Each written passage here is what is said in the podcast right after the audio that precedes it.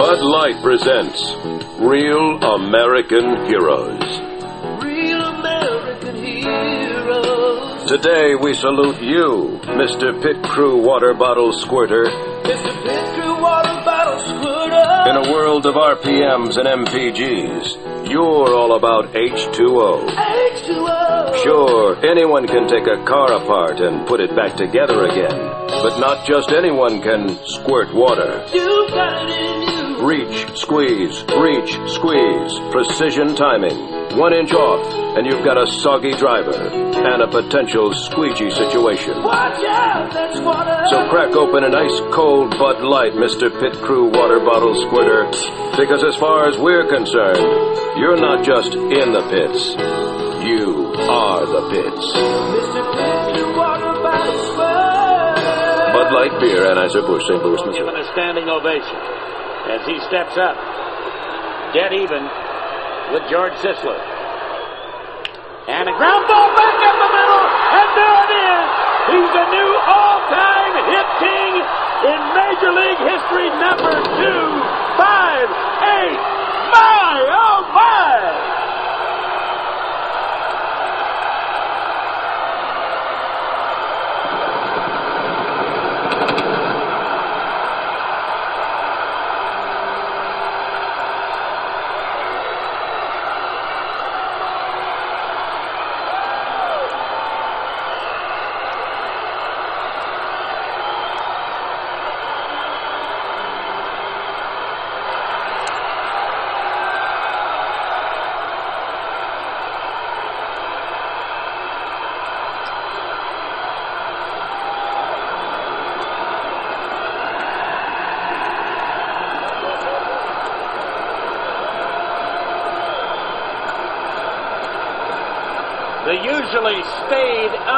Unemotional Ichiro Suzuki with a huge smile on his face, and I'm sure a huge load lifted off his shoulders as the pressure has mounted here incredibly in the last couple of weeks.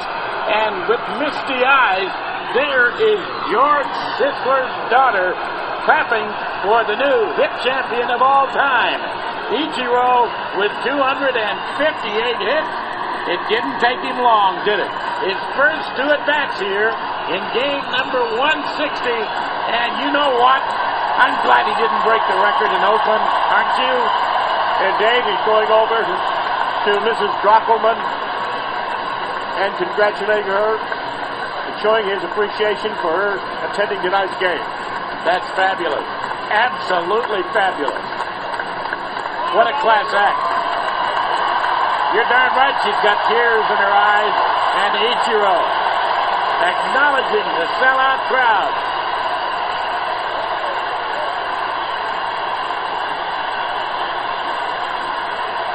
At the same time, the Texas Rangers infielders all doff their cap to Ichiro, saying congratulations. One of the great moments in baseball history right here. A record that really was kind of kind of laying in dust piles. It laid in dust piles for 84 years. And finally, this young man from Japan comes in and establishes the new mark. Absolutely incredible.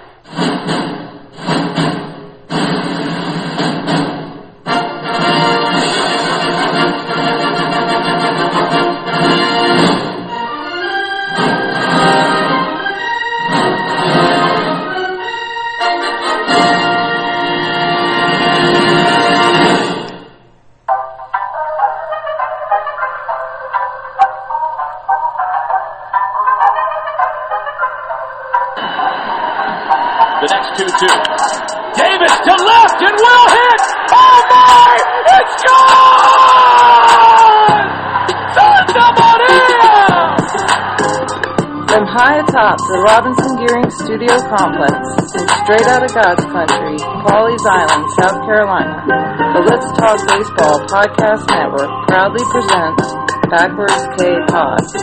And now, here's the host of the show, Jake Robinson. I never move a slow mo. Welcome to my dojo. Those other parts are so so. I'm chill like bro, yo. Focus like a GoPro. Ripping up this promo. Check out the scoreboard. Freaks, I'm throwing no nose. It's going, it's going, it's going. Yo, it's going. Your heart just stopped. Cause Jake got strong and mighty. Undefeated, I mean it. Pull up the scratch, pull it down and read it. Written, produced, directed, and mixed. Dumb on your lips and Ozzy Smith backflips.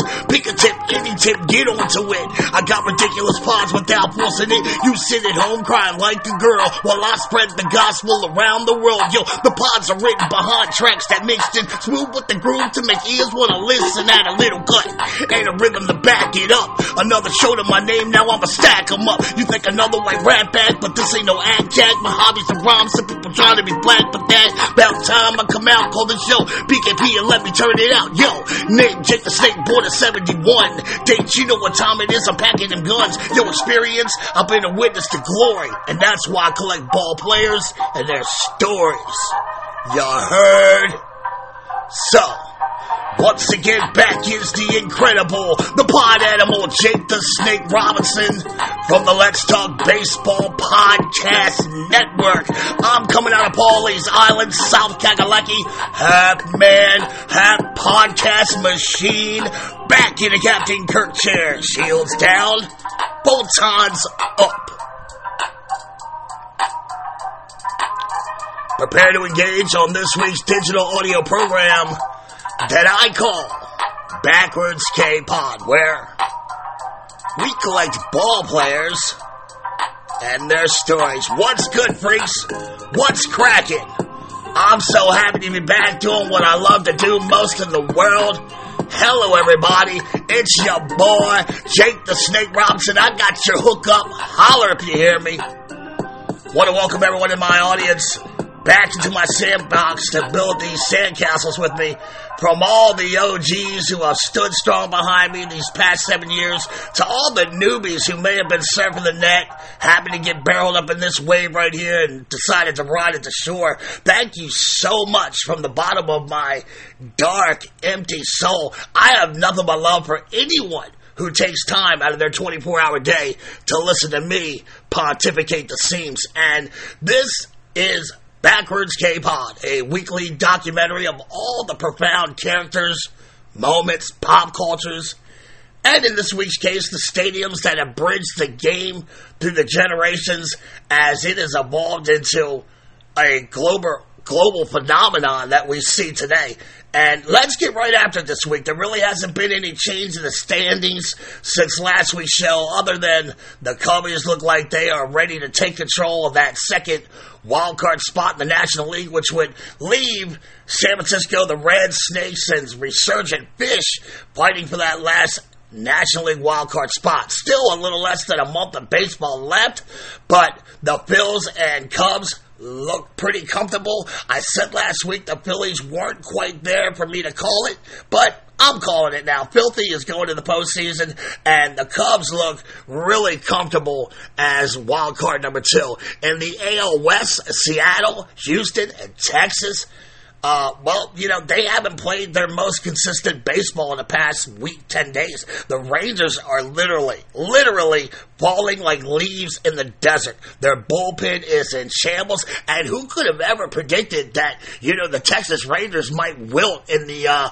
you know, the September, uh, oppressive heat. And, oh yeah, I guess that would be me. They, they are truly falling apart. The Astros fell apart against the last place Yankees last weekend, and the Mariners, who were one of the hottest teams after July 1st in the majors, they've cooled off considerably as the M's have shown they are. Well, they're probably one of the streakiest teams in baseball. One time they were eight games back in the West, then they got white hot, looked like world beaters. They come back, took sole possession of the West, and the past nine, 10, 12 games, they've been really inconsistent. They haven't been able to capitalize on the failings of Texas and Houston like they really could have. If Julio Rodriguez isn't in like this parallax destroyer worlds mode, which is a still damn good ball player. Other guys like Ty France, Eugenio Suarez, and Teoscar Hernandez, they need to pick up the slack. And that, that's been a very hot and cold proposition for Seattle all year. The team is built on the foundation of pitching and Kirby and Castillo have been less than stellar their last couple times out. So, all in all, pretty much the same picture as last week, except the Cubs are looking sustainable in that second NL wildcard spot now. It looks like that catcher out there is ready to throw down to second base, which is my cue to clear this platform, kiss and hug your loved ones goodbye, so I can load up uh, all you guys on my BKP time, Travel Choo Choo here at Terrapin Station as I call all aboard. And I'm going to set our time and destination this week to June 27th, 1999, as we will be taking a look at the now 14th oldest stadium in the majors, T-Mobile Park, or the stadium formerly known as Safeco. As we bend space and time in the baseball universe to get to the very first game in the state stadium's history. I want to remind you that just last month I gave you the story about the Seattle Pilots and their debacle of a one-year season in the majors during the 1969 season. If you haven't heard that pilot story, I recommend you check that out as the Mariners story. Piggybacks off the flight of the pilots, and you can almost listen to these shows as part one or part two. of you know, Seattle baseball. Or you can check it out after listening to this like a prequel, more like, you know, hopefully more like Godfather and less like Star Wars, hopefully. Anyway, if you remember, the pilots played in the Municipal Sick's Stadium, or Sick's Field, which was you know, a proper name for the unhealthy baseball venue. All the time they're bleeding money, and the citizens of King County are less than enthused about public financing for a stadium to house a baseball team. And this will be the same situation that plays out before breaking ground for Safeco. The voters in the Pac Northwest are pretty consistent if they are anything. But I digress. With the pilots having one foot out the door and headed to Milwaukee in the waiting into the waiting arms of Bud Selig. The state's two Democratic senators, Warren G. Magnuson and Henry M. Jackson, threatened to sue baseball and break their precious uh, reserve clause antitrust suit if the pilots were to leave Seattle, and they wouldn't be replaced with an expansion franchise. I told you all about this in that story. The same tactics that Missouri Senator Warren Symington used against MLB in 1968 when the A's bolted Kansas City for Oakland.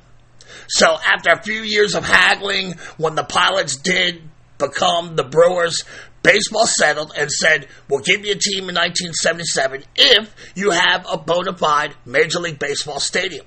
And again, the Washington voters hem and hawed, and after a couple votes, the citizens of King County capitulated, and the Mariners' Kingdome would be finished for the M's in the first year of expansion.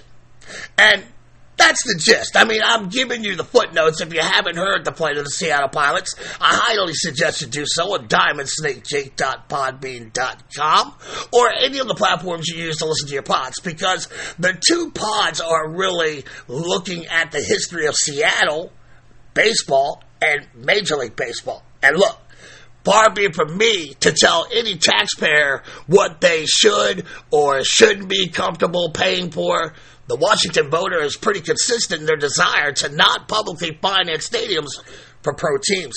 It's always been like pulling teeth to get the majority on board there. I mean, look at the Seattle Supersonics, right? One of the most stable foundation teams in the NBA that now plays in Oklahoma City.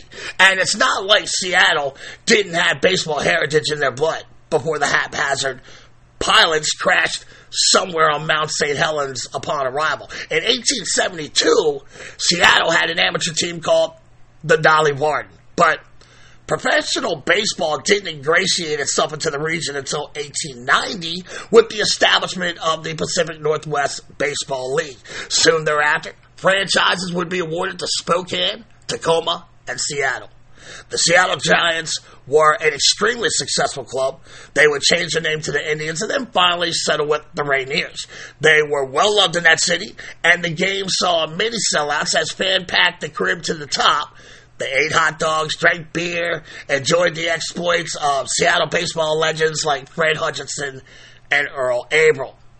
Going to the uh, 1960s, baseball's interest in Seattle is waning, and that takes us into the dumpster fire that was the Seattle Pilots. So finally, the Mariners are the new kid on the American League block in 1977. They have their Kingdome typical 1970s concrete multi-purpose monstrosity. And the Kingdome wasn't without its detractors and naysayer from day one. But on April 16, 1977, 57,762 fans crashed the turnstiles for the first game in Mariners history. The Kingdome would host an All-Star game in 1979, but the M's didn't win a playoff series till the 1995 uh, in that park. The same year that voters rejected funding for a new stadium. Literally every single owner that had possession of the Mariners since 1977 complained about the Kingdome venue. King County owned the massive concrete building, which had opened in 1976, with the NFL Seattle Seahawks as their primary tenant.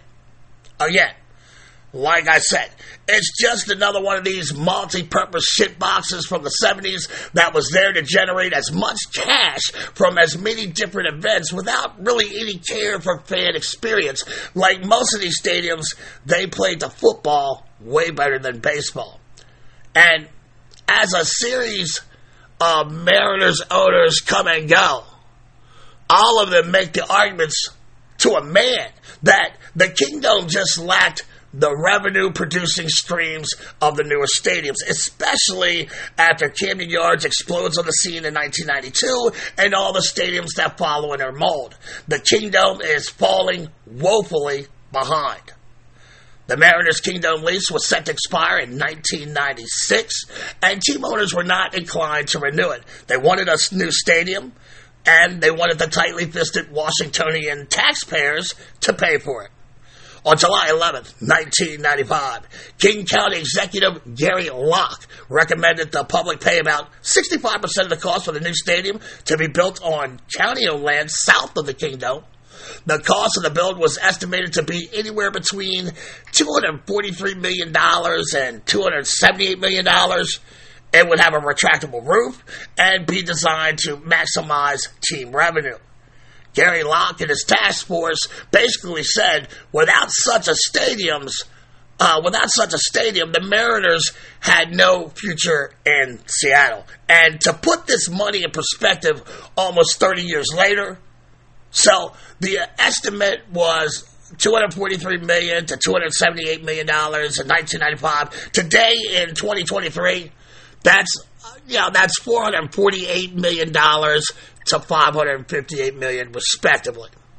Responding to the task force recommendation, the Washington state legislature passed a financing plan that would raise sales tax in, tax in King County from 8.2% to 8.3.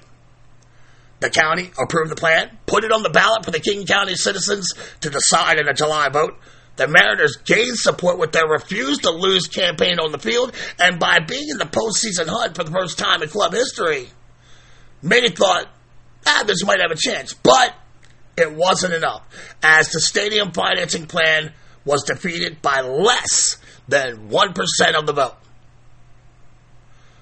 The Mariners ownership group, led by John Ellis, kept intimating through the Seattle Press that if this legislative legislative measure falls fails on the ballot, the team would be forced to move. But something crazy began to happen as the team, led by future Hall of Famers Ken Griffey Jr., Edgar Martinez, fireballing Southpaw, uh, big unit Randy Johnson, they caught fire, and Pennant Fever literally gripped the city of Seattle, and every night the Kingdome was among the most crowded and loudest venues during that playoff stretch. And the team fed off the waking, sleeping giant of a baseball fan base.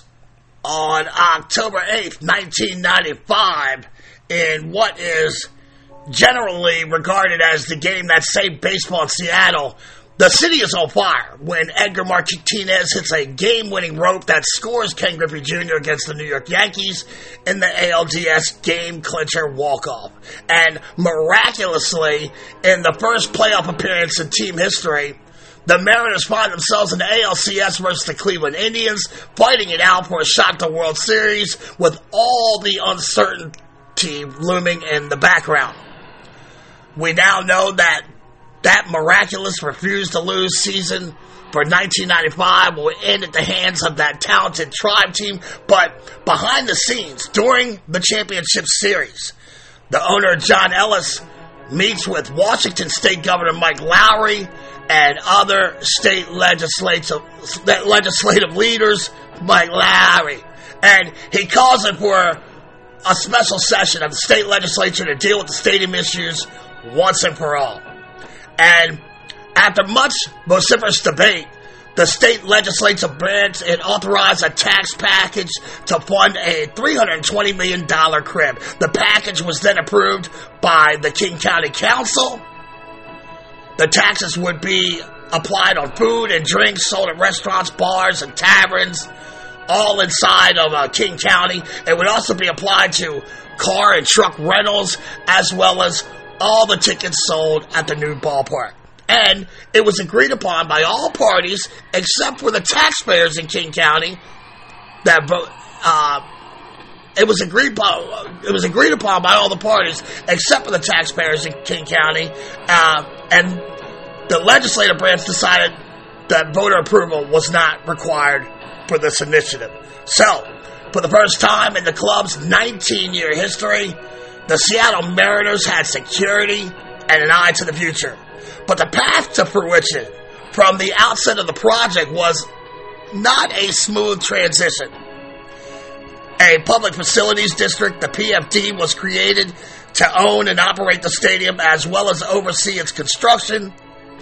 Right up the rip, the Mariners and the PFD began to wrangle over countless design details as well as arguments from both camps with the county council over the team's lease.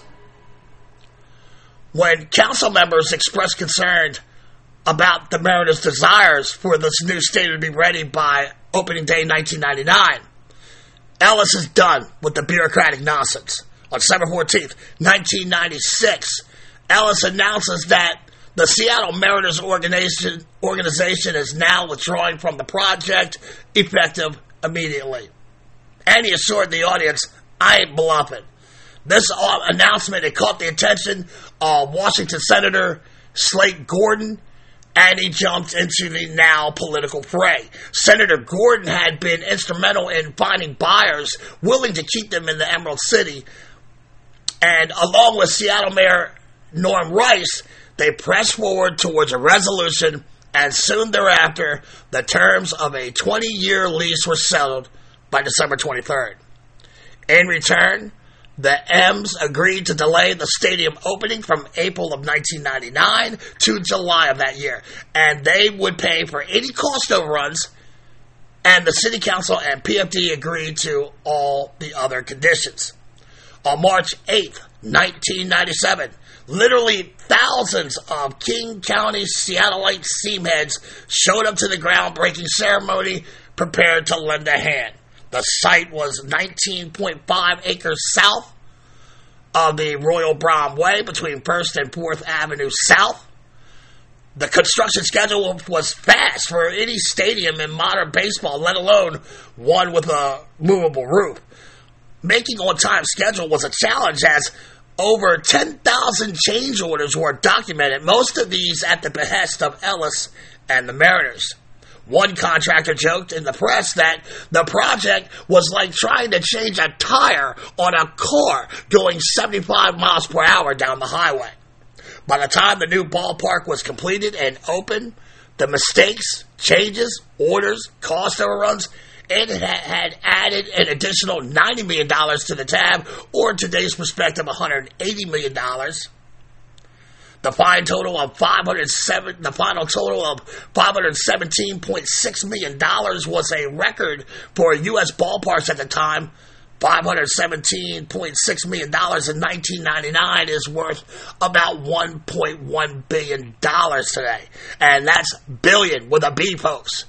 In the 2023 economy, the 27 month completion time of the yard was one of the quickest of the modern retro ballparks. The owners paid the $45 million plus the overruns and then received a $40 million payout from a Seattle based insurance company to call it Safeco Field. An eventual 38, I'm sorry, $380 million, almost 750 million today, was paid by the taxpayers of Washington State. Now, there was some blowback to that Safeco move amongst a segment of King County citizens. If you remember, their last vote on the ballot was against public funding and raising of taxes before the Mariners and the state legislators took the vote out of their hand. After the $380 million incurred in county taxes, uh, that the citizens had handed over to secure the stadium, the team now slaps a corporate name on their retro throwback stadium. And I told you before, as soon as I see a corporate name on the side of your yard, in my eyes, the stadium loses value. Based on that alone, I can't put a stadium with a corporate name at number one. No matter how beautiful and pristine the, the building is. I mean, first of all, whatever happens to all that money? Like, why don't the Pirates use that PNC loot to get more players? Oh, yeah, that's right. Because that money rarely ever goes back into the team. It goes straight into the owner's pocket. Corporate sponsorships do not help the team at all. They only benefit owners. And the very rarely ever stick. I mean, Enron, Edison, Pac Bell. I think the Giants are their third corporate name now, right? So, look, some of the, well, in fact, many of the citizens of King County were miffed to see the team sell out to a corporate entity instead of allowing the community to have a say on the name, especially considering the money the citizens put towards the build that they had voted against initially. Safeco Field was inspired by the earlier builds of the 90s in Baltimore, Cleveland, and Denver. It combined nostalgic touches such as a red brick exterior, hand operated scoreboards, as well as the modern amenities such as restaurants, wide concourses, and a giant video screen in center field. And here we are, folks, safe and sound, pulling up into this brand new baseball cathedral in the Pacific Northwest. And the gates are now opening for the first time as you walk in, the Seattle Symphonic Orchestra is playing the theme from the 2001 Space Odyssey. By the way, for those of you too young to know the 2000 Space Odyssey uh, reference there, uh, it's Nature Boy Ric Flair's intro music. If you're too young to know what Ric Flair is, you might want to make sure you have permission from your parents to listen to me. But again, I digress. As the music is being blasted out, the roof is majestically, quietly rolling open. Longtime Mariners play-by-play announcer, and seriously, one of my absolute favorites, top five, the late great Dave Niehaus, donning a tuxedo. He threw out the first pitch. And after 22 and a half years of playing their home games on artificial turf, and after five arduous years of fighting for a new crib, the Mariners were treated to an opening day of open blue skies, real grass, and dirt under the cleats. Not to mention the expansive new clubhouse and the cedar lined dugout bench. And check it out, freaks. I'm going to take a break right here. Get some fluids in me. Now that we've made it to opening day in this ballpark, let me step out, pay some bills, Please support the grassroots sponsors that support the grassroots baseball pod. Laparo's hand cleaner has a buy one get one deal. These aren't just wipes you find in a store. This is genius shit. I mean, even They even have like this hand cleaner for buffalo wings. I'm telling you, it gets all the heat and the smell off your hands. Buy one, get one deal. Use code SUMMER23 to get in on that on in on that. And look, I'll just get Pod Squatch to tell you all about it. BRB, you freaks. I'll see you on the other side of the break.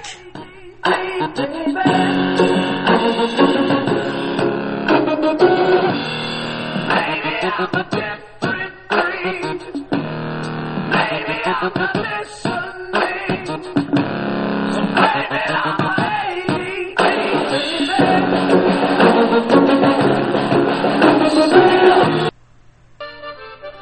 y'all. It's the Pod Squad, Gage Gein, executive producer of the Backwards K Pod. For the last few months, I've been telling you about our sponsor, Lapero's Hand Cleaners, a powerful trifecta of products that eliminates fish, seafood, and bait odors, as well as the spices on your hands from steamed crabs and delicious crawfish boils. And now, this amazing grassroots company has added a buffalo wing hand cleaner. These are the only soaps and wipes on the planet specifically formulated to be used after eating spicy foods or after a long day of fishing.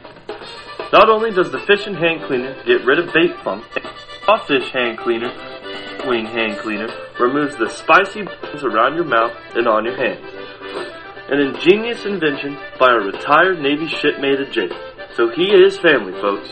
And one thing we do at the Let's Talk Baseball Podcast Network is take care of family. Till the end of September, Lapero's Hand Cleaner is offering all BKP listeners an amazing deal and hopes you give them a shot. It's a buy one, get one free deal. Hot wing hand cleaner wipes, fishing hand cleaner wipes, or soap, seafood hand cleaners. Buy one, get one.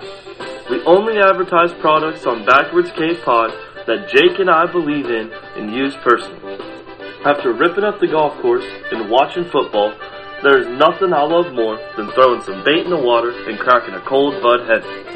You can check out these amazing products by going to crawfishhandcleaner.com or you can call the home offices at 713-588-0290. To get that BOGO deal, please use the code SUMMER23. For your fishing vacation you're planning or the shellfish buffalo wing feast you're preparing, get yourself this groundbreaking product to protect you from smelly, spicy hands.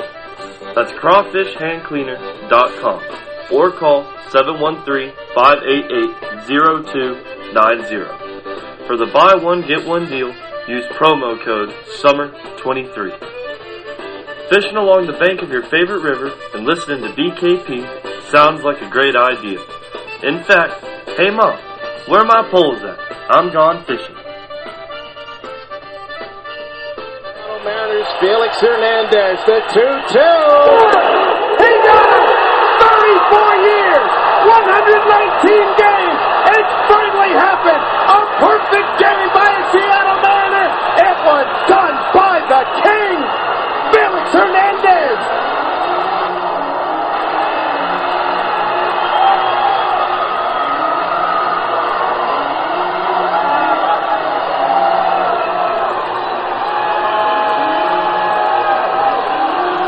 23rd perfect game in Major League history.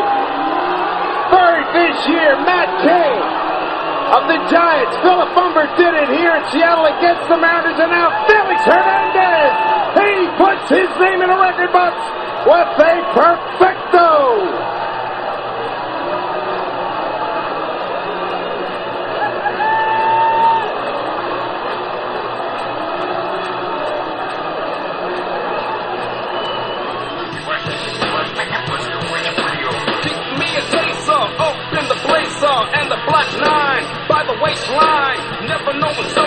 Test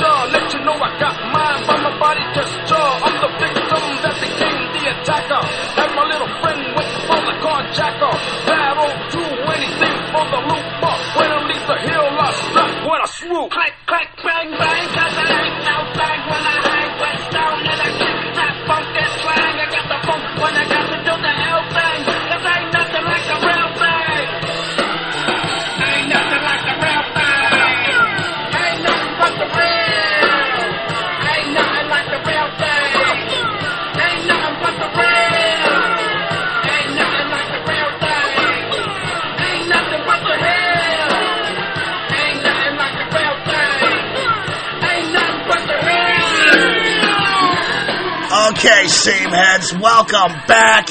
And before I hit the bricks, I was telling you the story of the ballpark formerly known as Safeco Field, now recognized as T-Mobile Park. And if there's a theme that's been established by the citizens of King County when it comes to publicly financed stadiums, there is a strong base of voters who believe all that money is better allocated in other areas. And you see it during the pilots while they are struggling to sell the MLB product in the county owned Sick's field while voters turn back public financing initiatives on the build of the Kingdome. And, and if I'm not mistaken, the voters rebuffed the higher taxes twice on the ballot for the Kingdome during the mid 70s before acquiescing. In 1996, the Washington voters are against higher taxes to pay for a ballpark as it falls short by 1% of the vote. Nevertheless, state legislators and Mariners owner John Ellis, they strike a deal and they figure out a way to keep the citizens from voting on it. And here we are today on July 15th, 1999. It's a big, big deal what's going on down in the Emerald City. The M's are 42 and 45. They're a struggling team caught in a down year cycle between the playoff run years of 1995 and 97. But the team struggles were pretty much the last thing on Mariners fans' mind as they walked into their new home. Baseball had been saved in King County, Washington, as the fans shuffle past the deteriorating concrete Kingdome on their way to their new pearly gates of baseball heaven. Gone were the legendary King Dogs. They used to sell in the dome. That was replaced with sushi and Ivar, Ivar's clam chowder, among other progressive delicacies. Excited conversations about the team among fans were periodically drowned out by the sound of trains whistling as they rode up the tracks behind the stadium. For those who grew up with only the Kingdome experience or regrettably in conjunction with the Sick's field experience, this was truly a baseball experience. The reaction from fans and the local media was mostly oohs and ahs.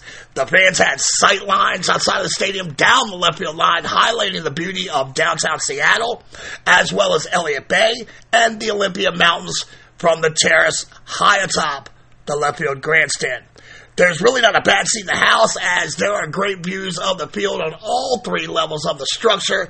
And unlike Kingdome, there were plenty of restrooms to handle a full house. The upgrade over Kingdome was simply amazing. Now, from the Mariners' perspective, the stadium has an incredible amount of premier seating to generate the types of revenue streams they could have never imagined in the Kingdome. Most tickets were relatively affordable $5 bleacher seats, $32 for field box seats. But Safeco also had $1,000 seats that require a charter license for a fee of around $12,000 to $20,000 for the life of the 20 year lease. And that does not include the price of the ticket. Kind of sounds like the PLS system the NFL uses. Kinda. It had a section behind no plea called the Diamond Club where seats, parking, and pregame all you can eat buffet. It could run you about $195 back then. And most importantly, it had 69 catered and furnished luxury suites priced from 94 grand to 164k a season. The long sought after stadium deal filled with potholes along the road quickly paid off its value. Attendance for those first two seasons topped out at $6.6 million, the best in the majors at that time. By the end of 2002, the Mariners had paid off their $100 million line of credit for the cost of overruns and the payment on the public debt. It was ahead of schedule. So some of that payback can be attributed to the action on the field, but the lion's share of the credit is just a sheer reflection of the beautiful and attractiveness of T-Mobile Park. A couple notes about our prominent features. The retractable roof.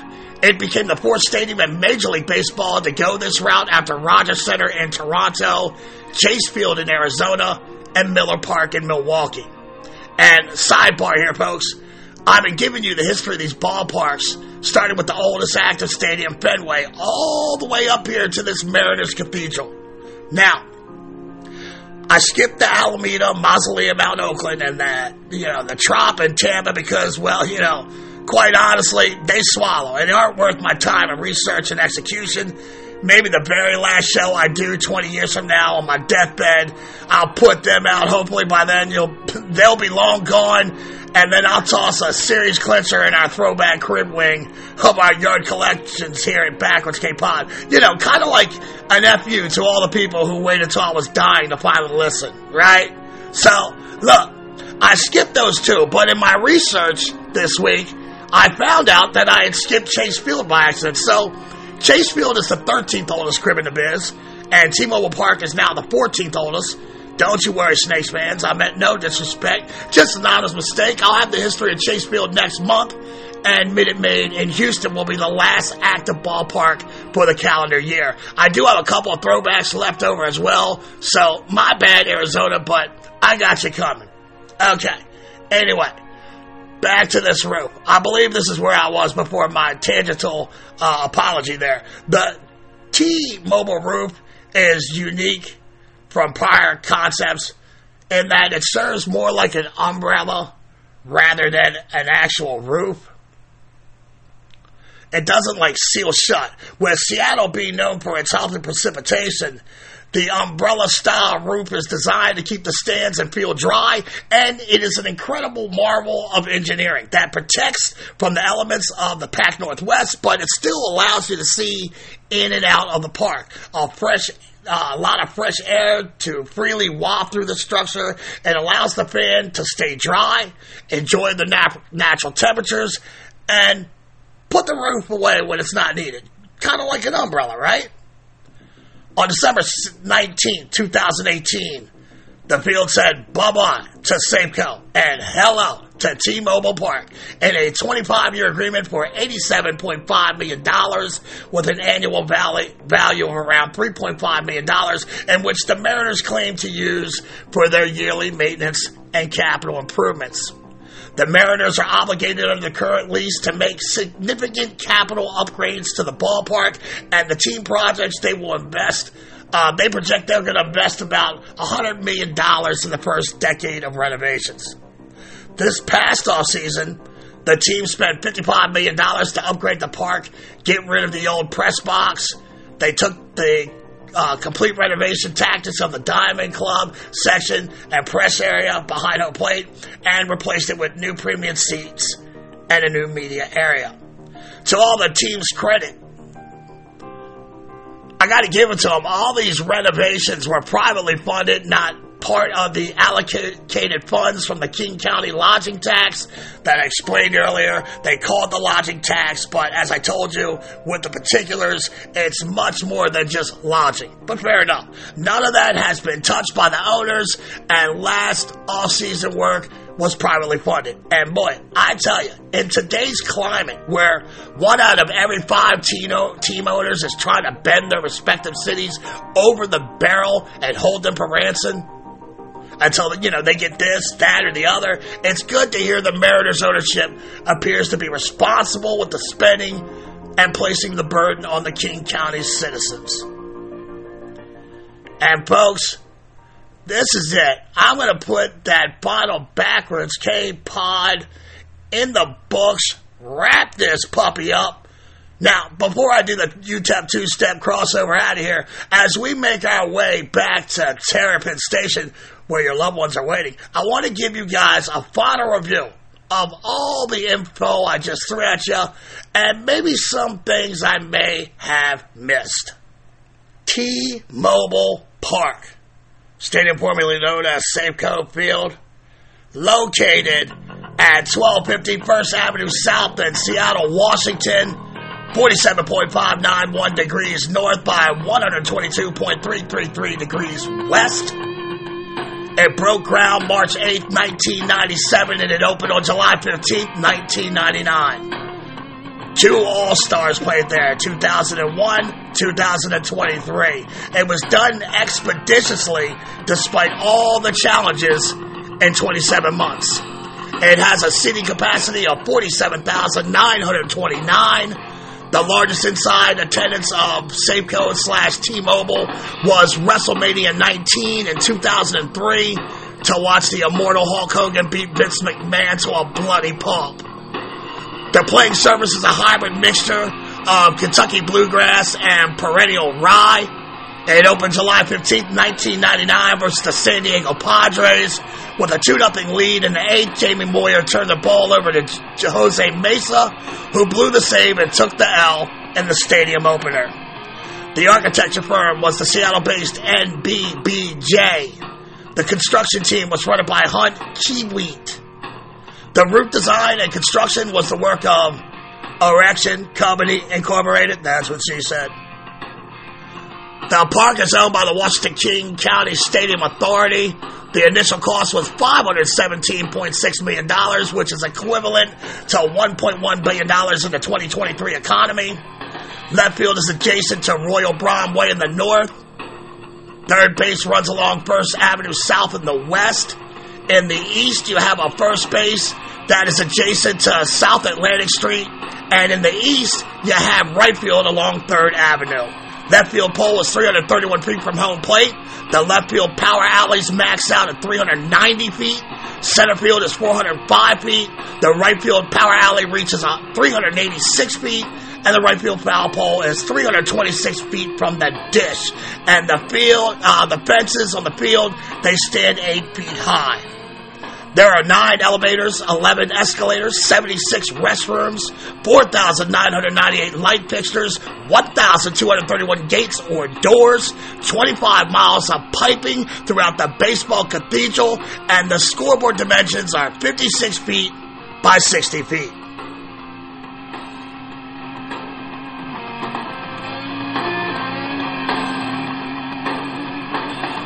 Ladies and gentlemen, boys and girls, seamheads of all ages, this is the story about the history of T-Mobile Park. I hope you enjoy listening as much as I enjoy doing the work and telling you the story.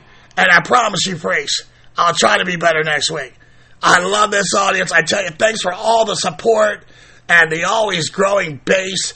And please remember to share the show with all your little cement buddies. And here's the deal. I'm never going to charge you for the baseball content here at BKP. No Patreon, no Twitch, no pay-to-play subscriptions. It's never going to happen. I'm about to work. I'm about getting better. I'm about spreading the baseball gospel around the fucking globe. I'm just going to keep coming through every Tuesday with that free baseball smoke. You don't want that smoke. And I'm gonna keep it consistent like your boy, Mama, Mama, Mookie Betts, you freaks. So with T-Mobile Park Store getting smaller and smaller in my rear view mirror, I now turn my attention back to our never say die baseball hydra. I reach into my kimono, pull out my steel, and chop the head off that beast, only to see two more baseball topics appear in its place. Next week, I'm going to break down the life and career of former Tiger Southpaw ace Mickey Goddamn Lolich. What a stud. I can't wait to get after it. But look, y'all already know the deal. That's another story for another pot Here at Backwards K Pod, where we collect ball players and their stories. I'm all tangled up in the web, bro. If you can please hook a good brother up with rates and reviews, I would surely appreciate that. It helps promote my show and my profile on Google search, and it affords me the opportunity to continue to do the thing that I love to do most in this world, and that's talk baseball with the fine seamheads such as yourself. You can always email me at backwardskpod at gmail.com. Our YouTube channel is Backwards K Pod. Pound that subscribe icon. You can follow us on the social media site formerly known as Twitter at back underscore K underscore podcast. My personal handle there is at JRobbie1. That's J R O B B I E and the number one. But most of the times, I'm just hanging out with the OGs of the greatest private baseball group on Facebook, and that's the Let's Talk Baseball Podcast Network Facebook group page. Answer the very real questions, very easy questions, so that I know you're not a troll bot and come on in and join the chaos. And that's the Let's Talk Baseball Podcast Network private Facebook group page. And check it out. If you live or plan to take a trip to Denver, Colorado, do me a favor. Check my dudes, Bruce and Danny, out at the National Ballpark Museum out there on Blake Street. Just a long fly ball from Coors Field. You, you never know what you're going to see in there as they have an incredible baseball time portal with all the stadium paraphernalia on display. You, you never know who you might meet as Brandon Belt was there just a couple of days ago. And you might never know what you hear over the speakers as Danny and Bruce are big fans of the BKP and they are prone to play a show or two of mine over the speakers while you explore. That's the National Ballpark Museum, Blake Street, Denver, Colorado. Just a long fly ball from Coors Field. And tell them the snake sent you. Parents, if you see your kid sitting on the couch with their noses in the phone, they're looking bored and unproductive AF. By all means, take him or her outside and play a game of catch. Thank y'all for coming out. God bless and win the day. And like my boy Shea Hillenbrand told me in our one-on-one sparring session in the dojo last year, you go to hell, Andy Pettitte. See you next week, freaks. Peace.